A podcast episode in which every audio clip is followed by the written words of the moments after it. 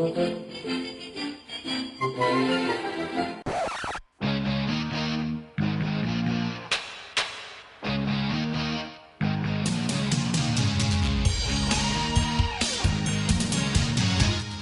to Real Estate Real World, where we talk to the movers, shakers, and leaders that are getting it done right now in the real estate industry and beyond.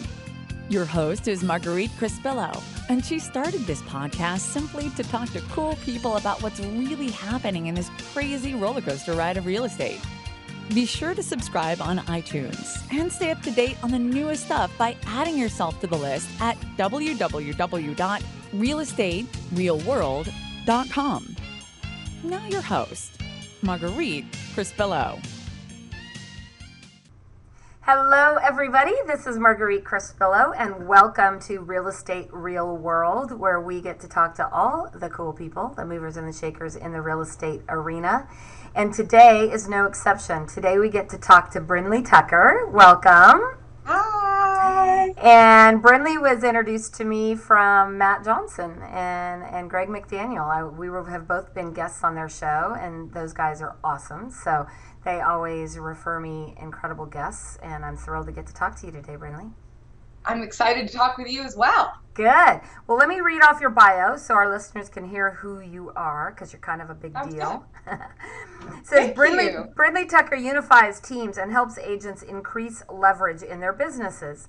She is a licensed realtor and the owner of Your Realty Leverage Inc., a recruiting, training, and coaching firm. Throughout her career, she has served in an operations capacity, love that, within several industries from Wall Street to real estate. Brindley previously owned a successful real estate marketing and transaction management company where she closed over 2,000 real estate transactions. Her, she gathered experience in building a successful transaction business from an independent operation to a team of seven in just three short years. This expertise now allows her to share her knowledge by assisting agents, brokers, and industry leaders to attract and retain top talent for their teams and offices. She helps bridge the gap between operations and sales through recruiting, training, coaching, and consulting. She's also the owner of de- owner, sorry, and developer of Transaction Management Academy, a full transaction management training program. A resident of the Tampa Bay area since childhood, she graduated from Northside High School, went on to graduate from Texas A&M University, where when she is not attending to the requirements of being a business owner, she spoils Maggie, her seven year old Yorkie Poo. and she'll give you the same kind of full attention to help your team succeed. Welcome, welcome. Thank you. Thank you. Yes, my fur kid.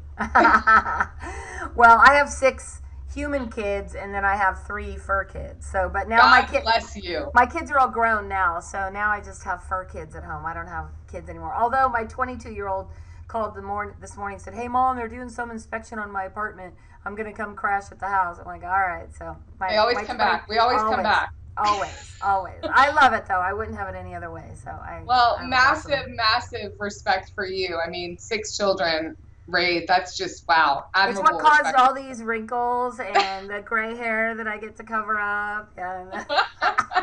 At least you have an excuse. I don't have an excuse. I'm in the mirror this morning going, where's this coming from? Realtors. That's where this is coming from. oh my goodness, that is so true. So I love your story because I teach a lot about agents really learning to run their business like a business. Like to me, it's the biggest catastrophe of the industry, so to speak, in that, you know, most agents, with all due respect, they get into this business because they really don't want to work. They've got a regular job somewhere and they decided that they want to have a flexible schedule and they want to kind of work when they want to work and don't when they don't, which is fantastic. That's the great part about the industry. But they're independent contractors and they never really learn to run it like a true business. They don't understand the business concept of how things work. So tell me how you ended up in this arena. So um, my background, you know, I'm always learning based, and I'm a, I'm a student in, in everything in life. And I always, um, throughout my career, when I wanted to get into a new industry or learn a new role, I always became an assistant. I always thought it was a great path to learn a role, um, to become acclimated in it. So my first job out of college was um, an assistant, an executive assistant in investment banking. um, in on Wall Street. So I have always been operationally supporting leaders throughout their business. And um, about four and a half years ago, I fell into the real estate industry mostly because I'm unemployable and because I don't want to work for anybody and um, I don't like to be told what to do, like most entrepreneurs. And so I was going to become a real estate agent. And I was like, again, I don't want to just jump into this industry, which so many realtors do. Yeah. And they see dollar signs and they're like, I'm just going to jump in. And they end up wasting all of this money in their first year or two of business with nothing to show for it. So I took a position, um, an administrative position with a local brokerage. And um, some things happened in my life where I had to, to make some changes and started a transaction management business. I saw a need for it in the market and um, was really good at it. Started doing marketing for agents um, virtually and for multiple agents. And then it kind of morphed its way into teaching me how to do contract to close. And then I would do contract to close, and other agents on the deal would um, ask me for my services. Well, I'm, if you are familiar with the DISC assessment, I'm a DI. I'm 99% D and I'm 99% I. So by four, by the end of four years, I was burnt out. I was like, get me out of here. And I had a bunch of SCs working for me. So I had done a really good job of leveraging the day to day, but I wanted out. Yeah. I wanted out. And, um, you know, I was able to build the team in such a short amount of time because I am a DI but transaction coordination wasn't where my heart was anymore. And um, I was able to have a pretty big influence on the team members when I decided to sell my business. I sold it to um, all of them. I consulted my way the business over to them, and and now they're all running their own companies. Wow. And so you know, here it was for me. I found out that my strengths lied in finding talent and developing talent. You know, and especially that that arena of the SC administrative operational, they're not people that typically voice and have huge voices. They're not typically people that have advocates that pour into them and and I just saw such a need for it. And because of my life and where I've come from, every day is a gift and I just wanted to help people. So I got a tap on the shoulder and somebody said, Have you thought about um, coaching and training? And I said, not really. And we did a, a one, three, five goal sheet on what I needed to do to get out of my business. And I was able to sell my business and shut it down in three and a half weeks. Wow.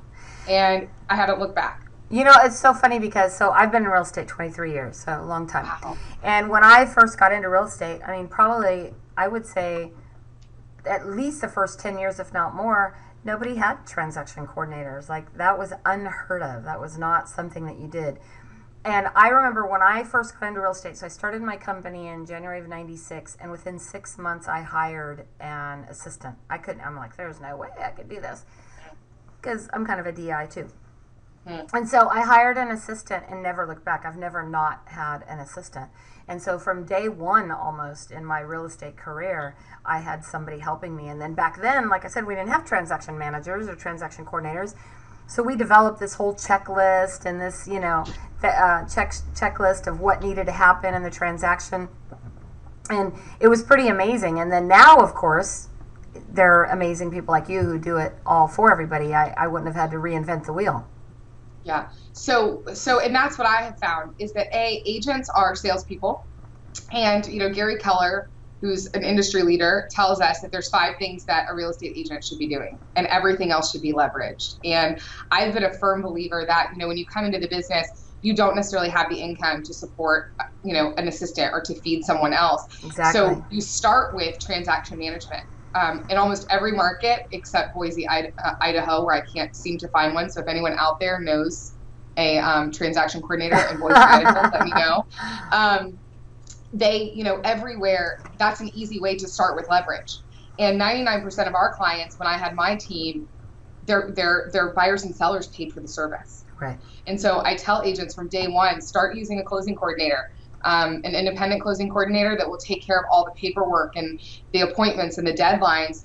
Plus, you don't know what you don't know right. when you get into the business. And a, a, a, talented closing coordinator or transaction manager will know the business and they'll make you look like a rock star in front of your clients. So, one of the things that I hear people uh, talk about is when it comes to managing the transaction, right? Like when it comes to the disclosures and the process and all that some people will say, "Well, but I need to know that information. Mm-hmm. I need to mm-hmm. know, you know, what what is there and what." And, I, and so, what is your response to that typically? My response is, is that you will learn the process. It's impossible not to. Um, we don't just hand over a big common mistake that agents make is they think, oh, I have a closing coordinator. I hand them the contract and then I'll see you at closing. And that's not the truth. That's not the best way to handle it, A, for your client, but B, you're not going to learn if you do that. But right. if you're reading your emails, which most agents don't do, if you're, you know, if your closing coordinator is seeing you on things and you're reading them and you're asking questions, you're going to learn how to do it. And my most successful agents that are top producers today started using a closing coordinator from day one, yeah. and they know everything.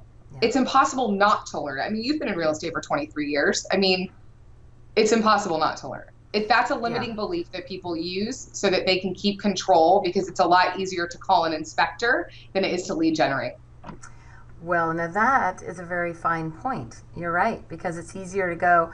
Well, and, okay, so let's talk about that for a moment because I'm sure you see, I know you see the same thing.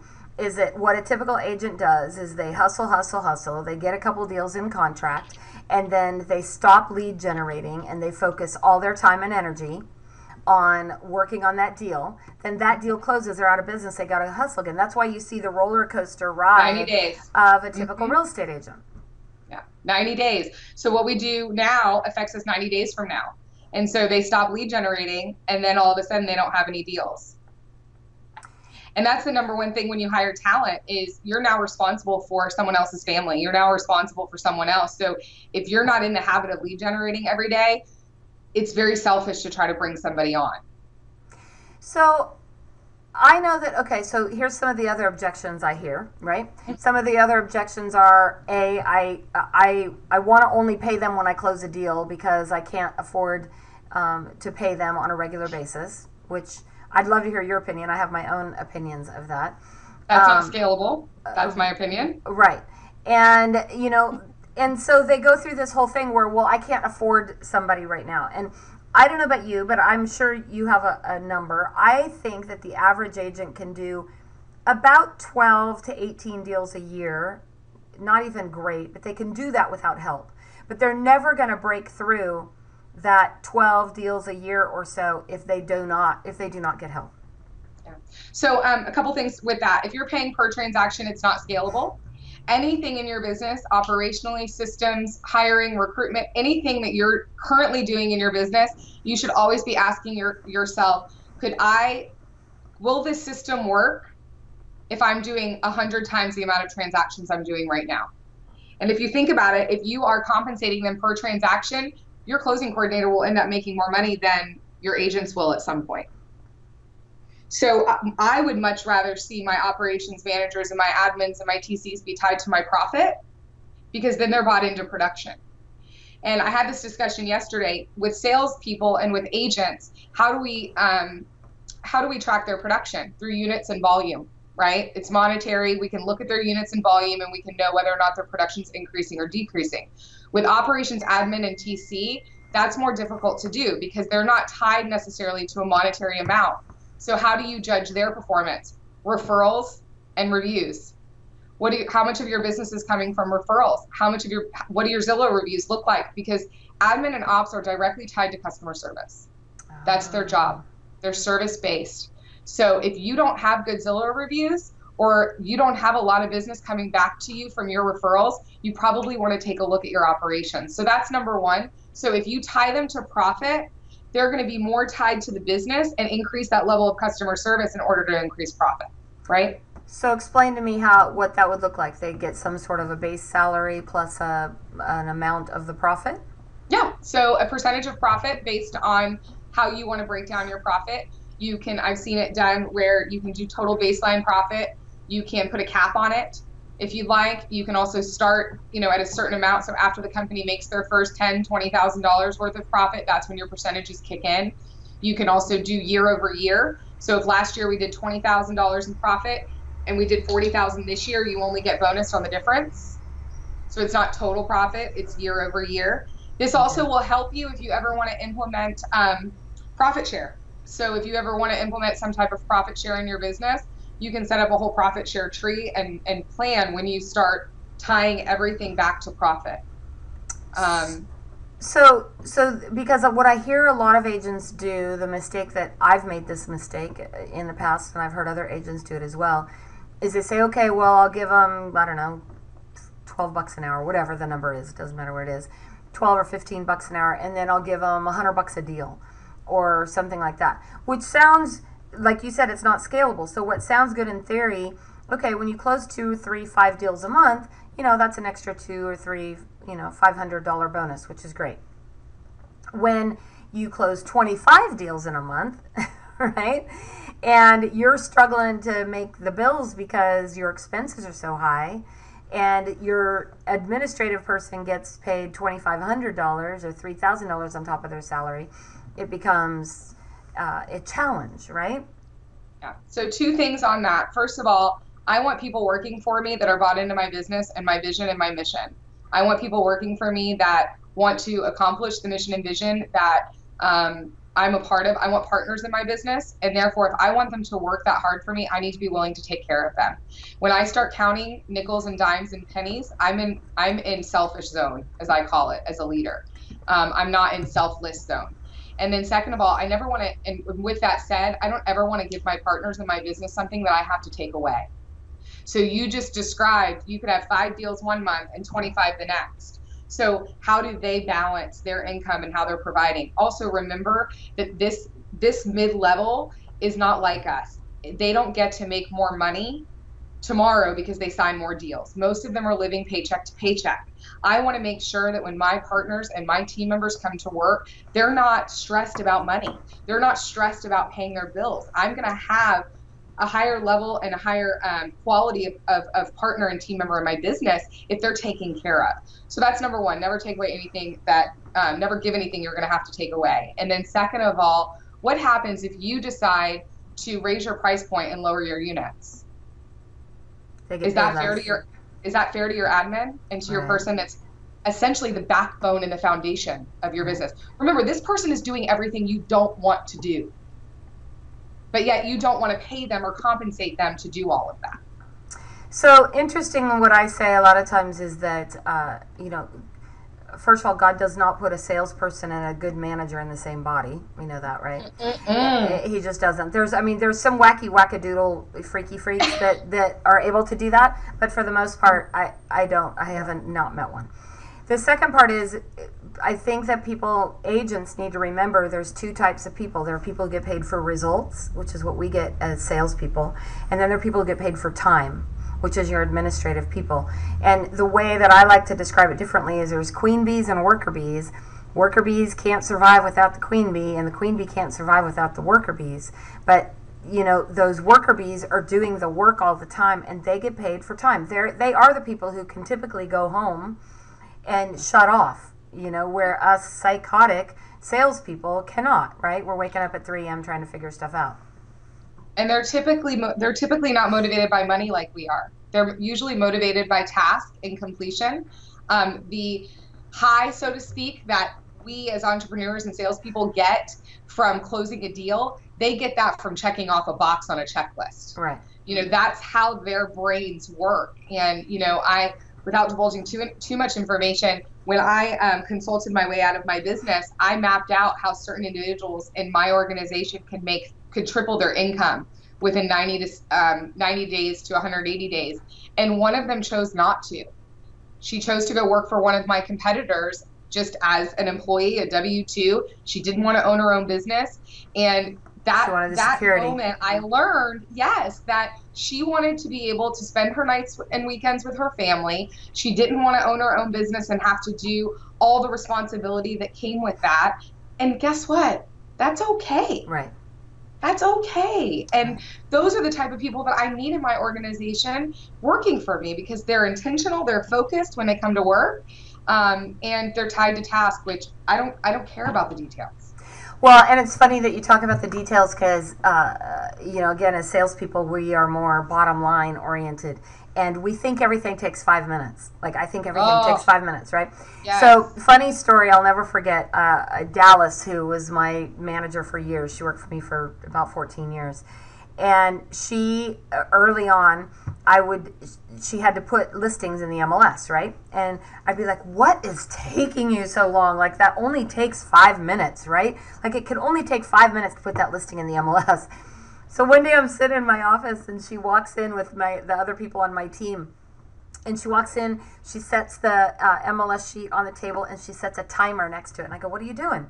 She goes, Well, we're all confused because we can't figure out what we're doing wrong, that it only takes you five minutes because it takes us about 30 to 40 minutes to get that listing put in the MLS. I'm like, Well, that's crazy. They go, Well, so we want to watch you do it to see what we're doing wrong. Great. It was brilliant. It was brilliant because I sat down. Of course, it took me like 30 to 35 minutes. And then I got partway through and I got frustrated because I didn't save it and I lost the information. And like I was beside myself, right? And I was like, all right. So clearly things take more than five minutes, number one, and I will now back off. So.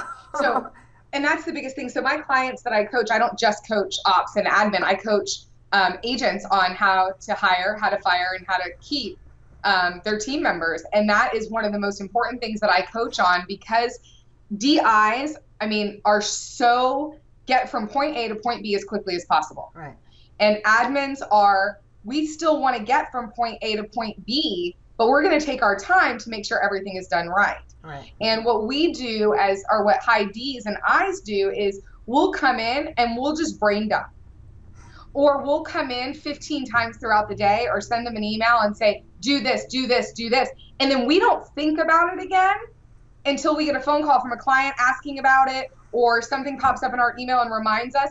So, ops and admin have to be able to keep painting the picture of what the cumulative to do list looks like because we forget that. And so, I always tell agents if you're not having a daily huddle in the morning, then you're not communicating. And a daily huddle is a quick 15 minutes so that the admin can say, This is where we are on our list. This is the priority that I think it should be. And this is how long I think it's going to take. And this is why.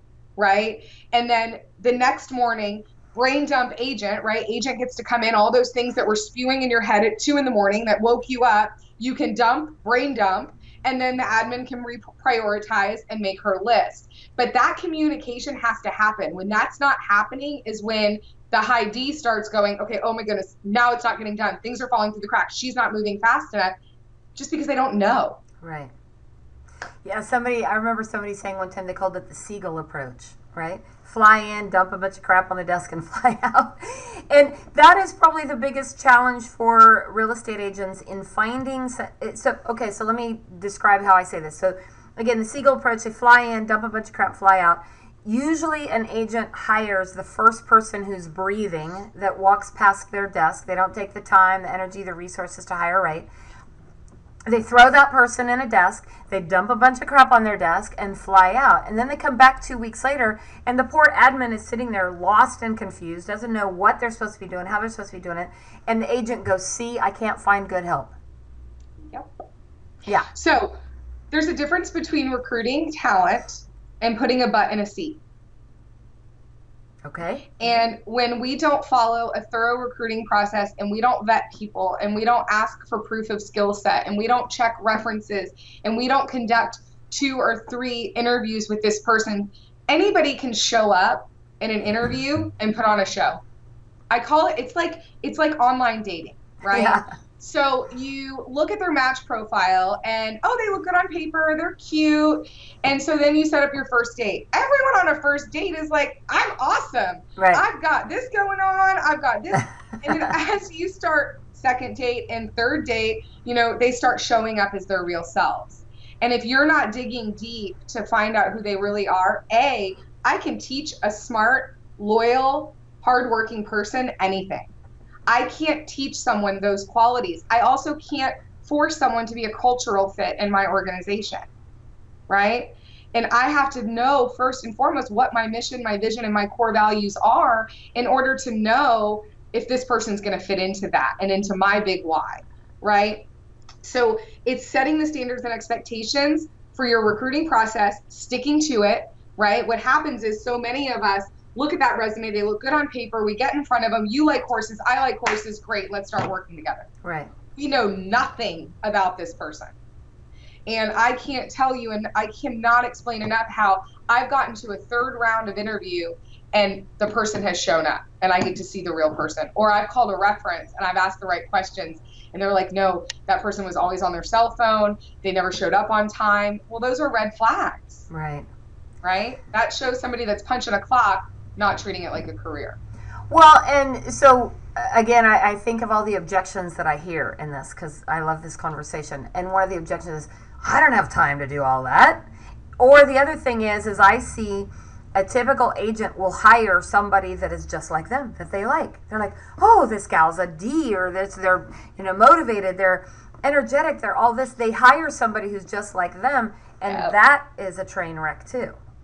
Absolutely, absolutely. So the first thing to address is I don't have the time. You don't have the you can't afford not to have the time, right? So the first thing I ask agents is we're supposed to realistic goal for us year over year is to double our production, right? So most times I ask agents, what's your goal this year? What how many transactions did you close last year? Close 12. What's your goal this year? 24. Okay, great. But I don't have time to lead generation lead generate for talent. Well, do you believe that if you had a strong admin, you'd have a better chance of reaching your goal? Absolutely. So then what you're telling me when you don't take the time to lead generate for talent, you're telling me your goal is negotiable. Are your right. goals negotiable? Right. All of a sudden, no. So if you're if you're lead generating the way you should, just take a little bit more time. Instead of three hours, do four hours. Instead of three hours, do two hours to lead gen for business and one hour to lead gen for talent. Right? You have to take the time, and sometimes we have to slow down to speed up. And it's going to be messy in the beginning and it's going to take time, but the benefits and the rewards that you're going to get six months to a year from now are are unexplainable. They're priceless because you're going to be reaching your goals. Nobody can get to the next level without good leverage. No one succeeds alone, ever, ever. Oh my goodness, so, so good. No one ever succeeds alone. So that's number one. And then what was the second objection that you said? Uh, they ha- they hire people like themselves. You do not need another you in your organization. You are enough. right? Oh my goodness. And think about it. Yeah. I don't need two of me. I You're need right. my complete. I need my complement. I need my the person that, that makes up for my blind spots. If you've got both of us and we're the same, we've still got all the same blind spots. We've just doubled them. Exactly. That is so true. That is so true. I know that uh, one thing that happened for me early on too was I determined that I needed to have other people interview people because I hire the people I like, right? So Absolutely. I ended up getting a gal that was a longtime friend of mine. She was a title officer and a manager and stuff. I said, I need you. And then I had um, two of my good friends interview people. And out of the five people that I picked that I thought were great, they did not pick not one of them. No. And they Monica had such great opinions and thoughts on them. I was like, I never even thought about that. I never even saw that in them. So if you don't have, you know, an administrative person to hire or find them, go get some friends, people that know you, and have them interview them too. Yeah. So Monica Reynolds, who I have much admiration and respect who has kind of paved the way for what I'm doing in the industry. She says, pay your friends and family to stay away. Seriously. Pay that. them to stay away. Right. Right. And I always say this if you're going to hire friends and family, make sure that you've had a conversation and that you're both on the same page and that you're, you would fire them. Right. Right. Because when we start bringing friends and family into the organization, our standards and our expectations go down. And the, the number one I see more problems with agents retaining talent than I see them with hiring talent. So dig deeper on that. So I I will see an agent hire talent and get this great person in place and then dump all of this on them like you said and then they show up you know 90 days into the job well this person isn't doing a good job they haven't done everything right it's not the way that i want it they don't have systems and models when they didn't sit down and clearly outline the standards and expectations of the role when the person came on board. This is where I expect you to be in 30 days. This is where I expect you to be in 60 days. This is where I expect you to be in 90 days. You're going to go to two training classes a month. You're going to I'm, you're going to sit down and you're going to shadow me on every, every single one of these items. I tell agents when you are looking to hire an admin, write down everything you don't want to do in your business. Because that's now going to become the job responsibilities of your admin and then you go down that list and that's what you put them in the list in the order of priority of what you want to come off your plate first and then that's what you start training on and they and they shadow it and monica also says i they do, i do it they do it and then i watch them do it. So i've heard that said too uh, inspect what you expect right? Well and that's where i was going to get next. So yeah. that's the next thing. So first is setting the standards and the expectations then it's inspecting what you expect right? So it's going back and having daily huddles and then once a week one-on-one meetings. Once a once a once a week one-on-one meetings are not for you to train. They're not for you to sit down and sell your vision. They're to inspect what you expect so that when you get to that 30 day 60 day 90 day reviews they know exactly where they stand because you've been meeting with them on a weekly basis my my admin and i go to lunch every friday and we sit down and we have a list of 10 questions that we go through how was your week? What were your biggest challenges? What what can I help you with? What do you see the most help in?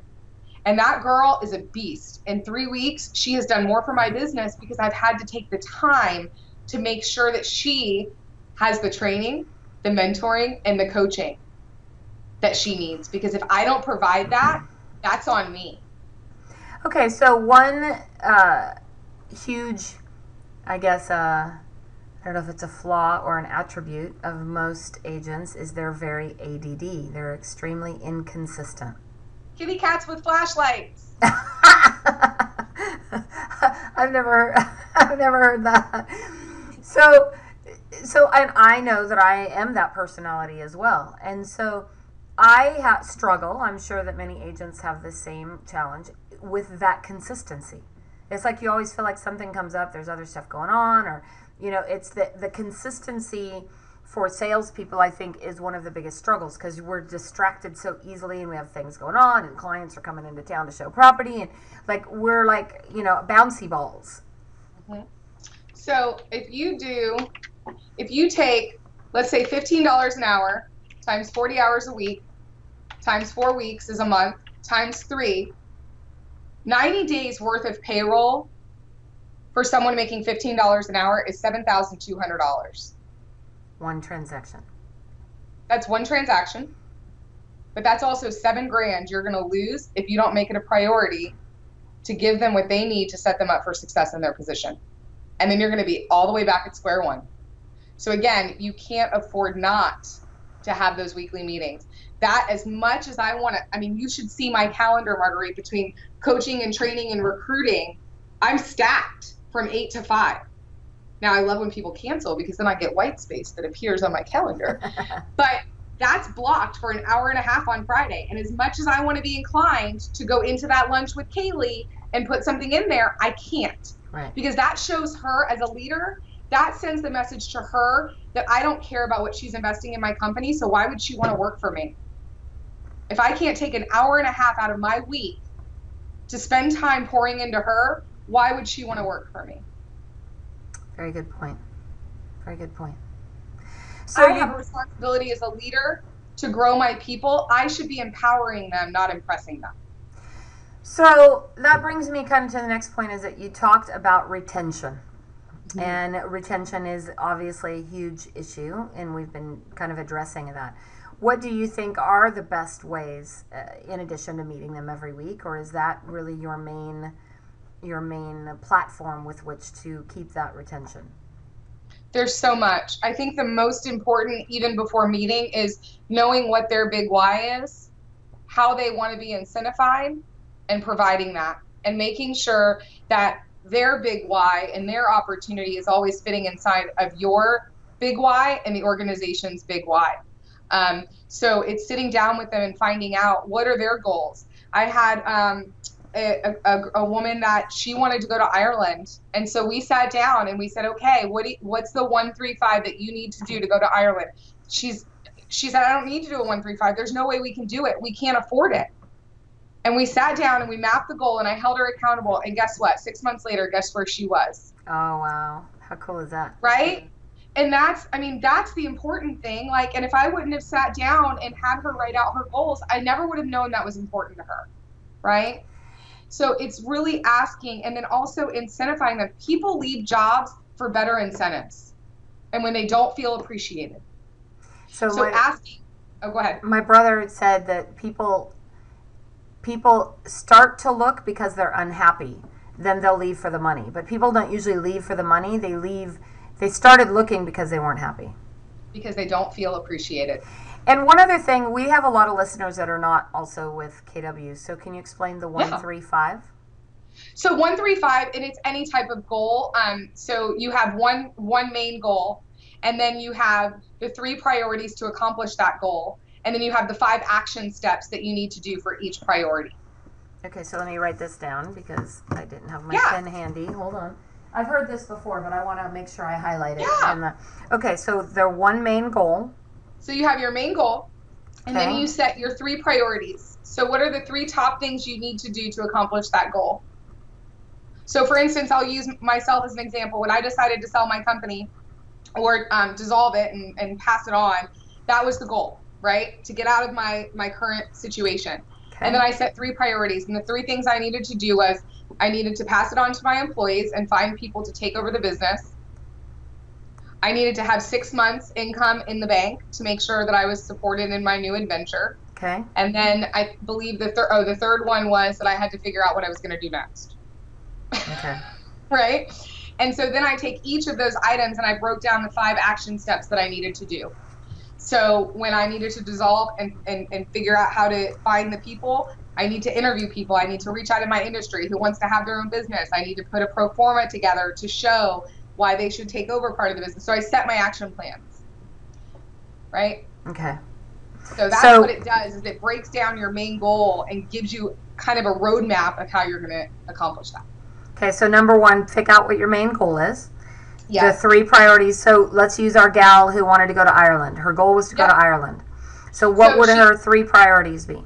So she needed to get the money in the bank, right, to pay for the trip.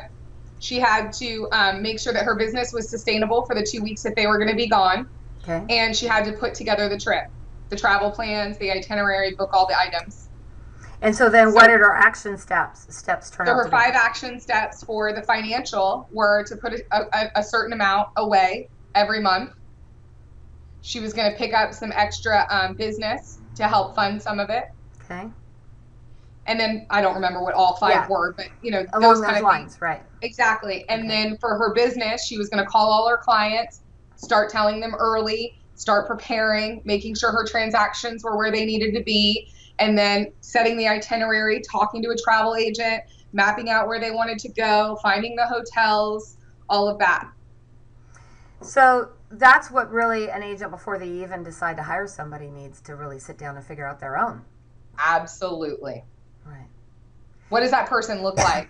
How much money do I need in the bank to support them? And what's my recruiting process going to be? Exactly. Yeah. So, as we, because we could talk for days and hours, I have a feeling.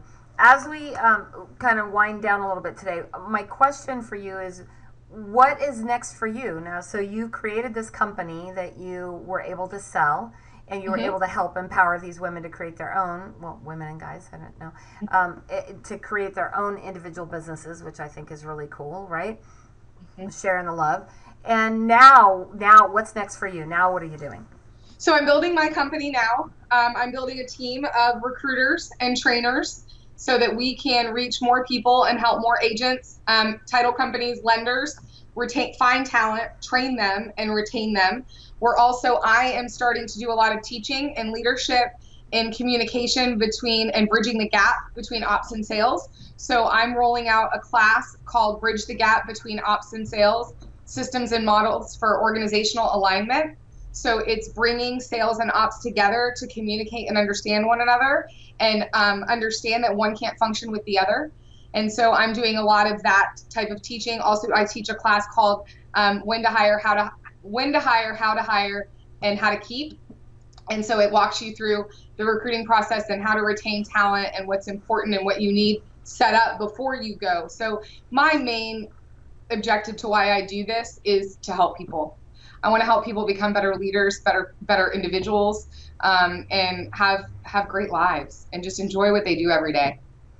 So, are these classes that are live and in person, or do you have online classes and courses available as well? Right now the two classes i'm developing are, are live. I come into the brokerage office or the um, or the market centers and i teach them. I also have an online program that we've developed that we're still building. Um, it's it's available now but we're continuing to build it um, more and it teaches the contract to close process. So it's called the transaction management academy. We found that that was the hardest piece for agents to teach an admin. And so it's a series of videos and step by step instructions that can be customized to their business to help train their admin on contract to close. That's fantastic. Yeah. Well, you know what? I'm so glad that Matt connected us because this has been a great conversation. We clearly uh, talk about a lot of the same things, having been in you know this business for a while, and I really encourage any agent who needs, who really wants to go to that next level. You've got to get help. I don't. Yes. I, I mean, I don't even know what else to tell you because it's they talk about a glass ceiling. Well, there's no glass ceiling. With the glass ceiling is your own head bouncing along the top because you won't get help, right? Absolutely. I mean, you've got to get help. And the most successful people I know of all time have either asked for help, get help, enlist help. You know, so learn to delegate what you hate.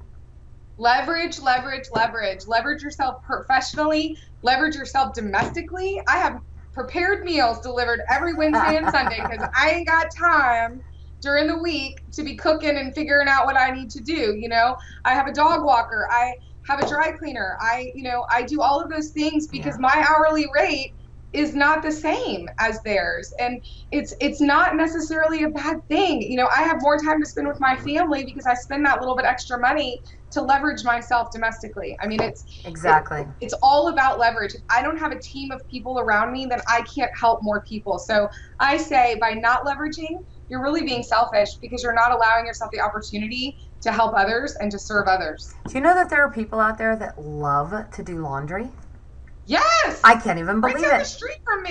I'm like, you what do you mean you love like I have never done laundry. Funny story, I've told this story before. We got new my husband does his own laundry and then I have a housekeeper who does our laundry. And my husband doesn't he likes to do his own. So the the we had to order a new washer and dryer because ours broke. So the guy comes to deliver it and my husband and I are there and he goes he goes, Okay ma'am, would you like to come over here so I can show you a few things about the washer? And my husband busts up and starts rolling on the floor. He goes, Uh, you might want to show me. I know there's people that love to iron too, and I'm like, more power to you. More power to you. Craziness. I'd rather scratch my eyeballs out. well, Brindley, this has been a great conversation. I hope we can uh, meet in person one of these days because you are a kick, and I really enjoyed this this conversation today. Thank I you so much. Too. And thank you. It's an honor. And guys, if you want um, some information on talent, if you go to talentmistakes.com, I have an ebook, super short, and it gives you ten um, mistakes that you make when you hire and retain talent. So check it out, and um, hopefully, and if you have any questions, I'm on Facebook, Brindley awesome. Tucker. I'm pretty easy to find, so love to help you guys. And we will have um, her website and ways to reach her in the show notes uh, at the end of the show today. So you can check it out on iTunes. Be sure to check us out at realestaterealworld.com. And we love your reviews. They help push us up in the ratings so that more people can hear us and hear great guests like Brindley. Thank you so much for joining us today on Real Estate Real World. Go out and make it a fantastic day. Thank you for joining us today on Real Estate Real World, where we talk with masters and leaders in real estate and beyond on how we can raise the bar in our industry. Please subscribe over on iTunes. And while you're there, be sure to give us a review. Your reviews encourage us and help others find our podcast. For show notes and hot topics on what's going on right now in our real estate industry, hop on over to www.realestaterealworld.com and add your name to our email. Thanks again for listening. And go out there, be a part of the elite masterclass in raising the bar on the real estate industry.